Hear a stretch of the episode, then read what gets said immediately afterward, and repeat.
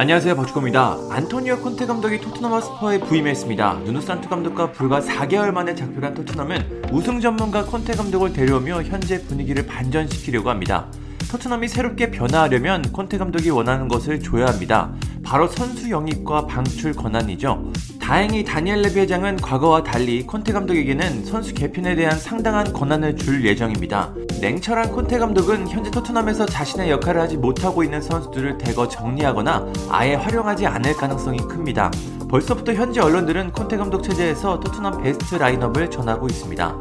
지금 라인업과 상당히 다른데 그만큼 콘테 감독은 계약 기간 동안 자신이 원하는 선수들을 영입해 토트넘에 자신의 색깔을 입히려고 합니다.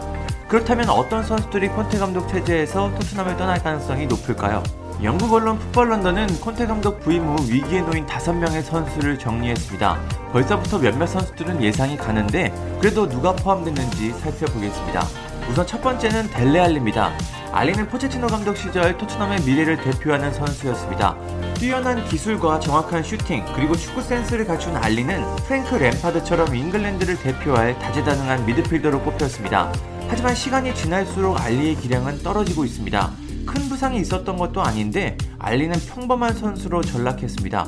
무리뉴 감독 시절 알리는 떨어진 폼 때문에 많은 기회를 받지 못했고 이적설에 휘말렸습니다. 누누산투 감독 체제에서는 예상보다는 기회를 많이 받았지만 최악의 경기력으로 팬들의 비판을 받았습니다. 두 번째는 탕기 은돈벨레입니다. 은돈벨레는 토트넘이 구단 역사상 가장 비싼 돈을 주고 영입한 선수입니다. 하지만 은돈벨레는 이에 걸맞는 활약을 보여주지 못하고 있습니다.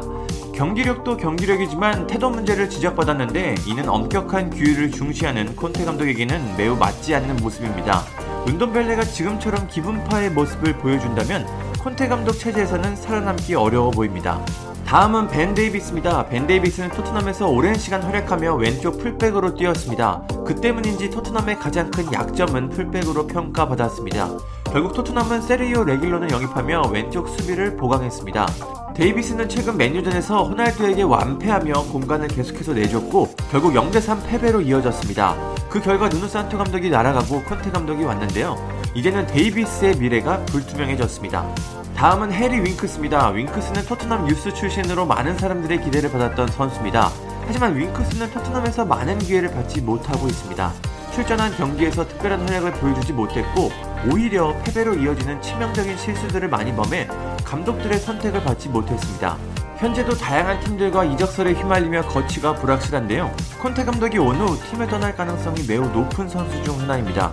마지막은 스티븐 베르바인입니다. 네덜란드 아인토벤에서 뛰어난 활약을 하던 베르바인은 프리미어리그로 넘어온 후 자신의 능력을 보여주지 못하고 있습니다. 돌파 능력은 꽤 보여주고 있지만 믿을 수 없는 결정력으로 팬들의 신뢰를 잃었습니다.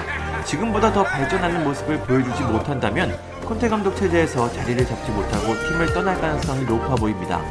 토트넘은 이 명단에 든 5명의 선수를 처분해 1억 2천만 파운드, 약 1920억을 만들고 그 자금으로 콘테 감독에게 선수 보강을 위한 이적 자금을 지원할 예정입니다. 콘테 감독이 드디어 토트넘에 부임했는데요. 어떤 선수들이 콘테 감독의 선택을 받지 못하고 토트넘에서 정리될지 흥미롭게 지켜보겠습니다. 감사합니다. 구독과 좋아요는 저에게 큰 힘이 됩니다. 감사합니다.